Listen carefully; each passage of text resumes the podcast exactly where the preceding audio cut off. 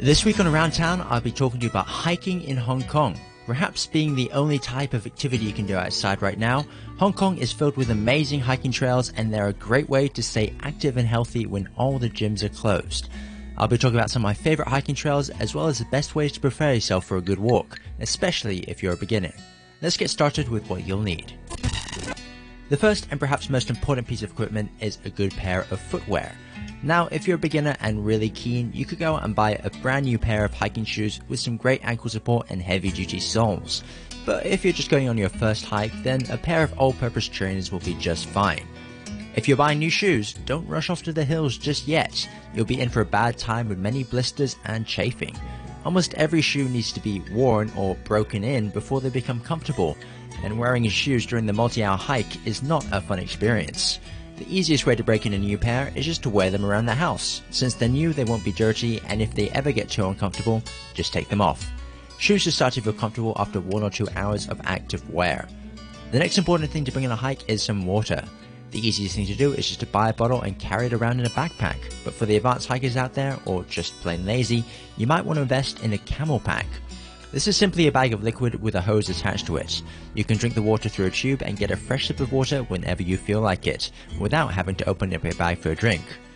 Aside from the water, you might also want to bring a drink that has electrolytes in it. Drinks like Gatorade, Powerade, and Pocari Sweat contain not just sugar to keep your energy levels high, but also important substances called electrolytes. Our body needs these chemicals to maintain the ionic balance, and unfortunately, we tend to lose a lot of these chemicals when we sweat. These drinks help keep energy levels high, especially during long periods of hot exercise. Important clothing items to bring are, of course, a backpack to carry your water and other equipment. Hat and sunglasses are also great if hiking on a sunny day, and some bonus items include sunscreen, mosquito repellent, and a spare set of clothes. Now that you're prepped for your hiking activity, let's have a look at some great beginner trails. I've chosen this to try and have a combination of concrete paths and dirt roads that make hiking so interesting in Hong Kong. First hiking location is the peak, right in the center of Hong Kong Island. There are multiple paths up the mountain and a leisurely stroll around the top on a concrete path. There are multiple routes you can go, but here's a couple of suggestions. For beginner hikers, take a bus up to the peak and take a stroll around the outside. It's a fully paved path and offers some great views of Hong Kong along the way. If you want to get a little bit more advanced, follow Hong Kong Trail 1 and take the route down to Fullam Reservoir. It starts off easy, but then it gets a little bit more advanced with some dirt roads and steep inclines. At least it's all down though. And finally, you can start your Trail 1 route with a hike up from Central. It's a steep climb, but you can relax with some ice cream or egg waffles at the top before heading back down again. Let's get a little bit more adventurous for my next favorite trail, the hike up Sunset Peak. This trail is known for its, well, sunsets. Although if you're willing to wake up early enough, the sunrise is also meant to be fantastic up there. It's a difficult trail not just because of the steep climb, but also because the path can be a little bit sketchy during some moments. To get to the start of the trail, take the MTR to Tung Chung, hop on the 3M bus and get off at Pak Kung Au.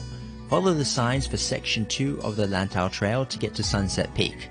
You'll want to start the hike in the mid to late afternoon if you want to catch the sunset, but if you do, you might be hiking down in the dark in which case you'll need another important piece of equipment, and that's simply a light source. You could use your phone, but we all know how fickle our phone batteries can be. It's best to buy a standalone torch, preferably one that you can wear on your head, leaving your hands free for balance and swatting at pesky mosquitoes. If you're doing a long hike in the dark, try to find a torch that has a red light source. Red light will be a lot dimmer, but it will also not interfere with your night vision. Thus, you might actually end up seeing more with a dimmer light than a bright white light.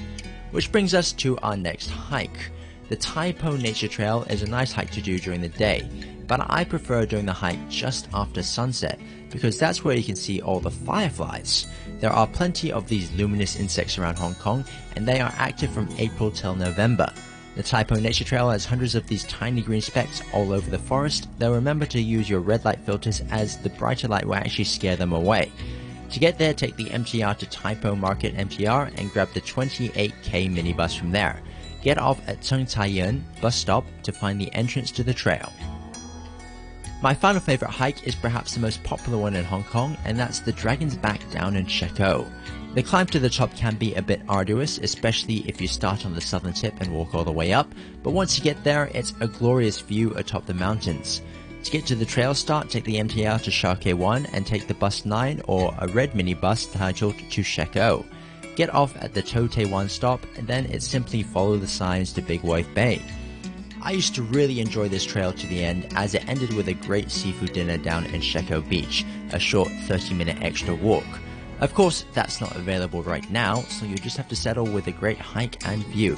Just, just be careful around the weekends as the route can get a little bit crowded, especially with the current social distancing laws in place. One final piece of advice when it comes to hiking in Hong Kong what comes down must go back up. The trails in Hong Kong are all very hilly, and if you're heading down a hill, there is a pretty good chance you'll have to eventually climb back up. So make sure you're mentally prepared for that trek. These are just a selection of the many hikes available in Hong Kong. I think there are must do's for anyone living here, but if you get that hiking itch, there are many other options for hikes in Hong Kong. But that's about all the time we have today. I've been Thomas Lasser reporting for Around Town. Happy hiking!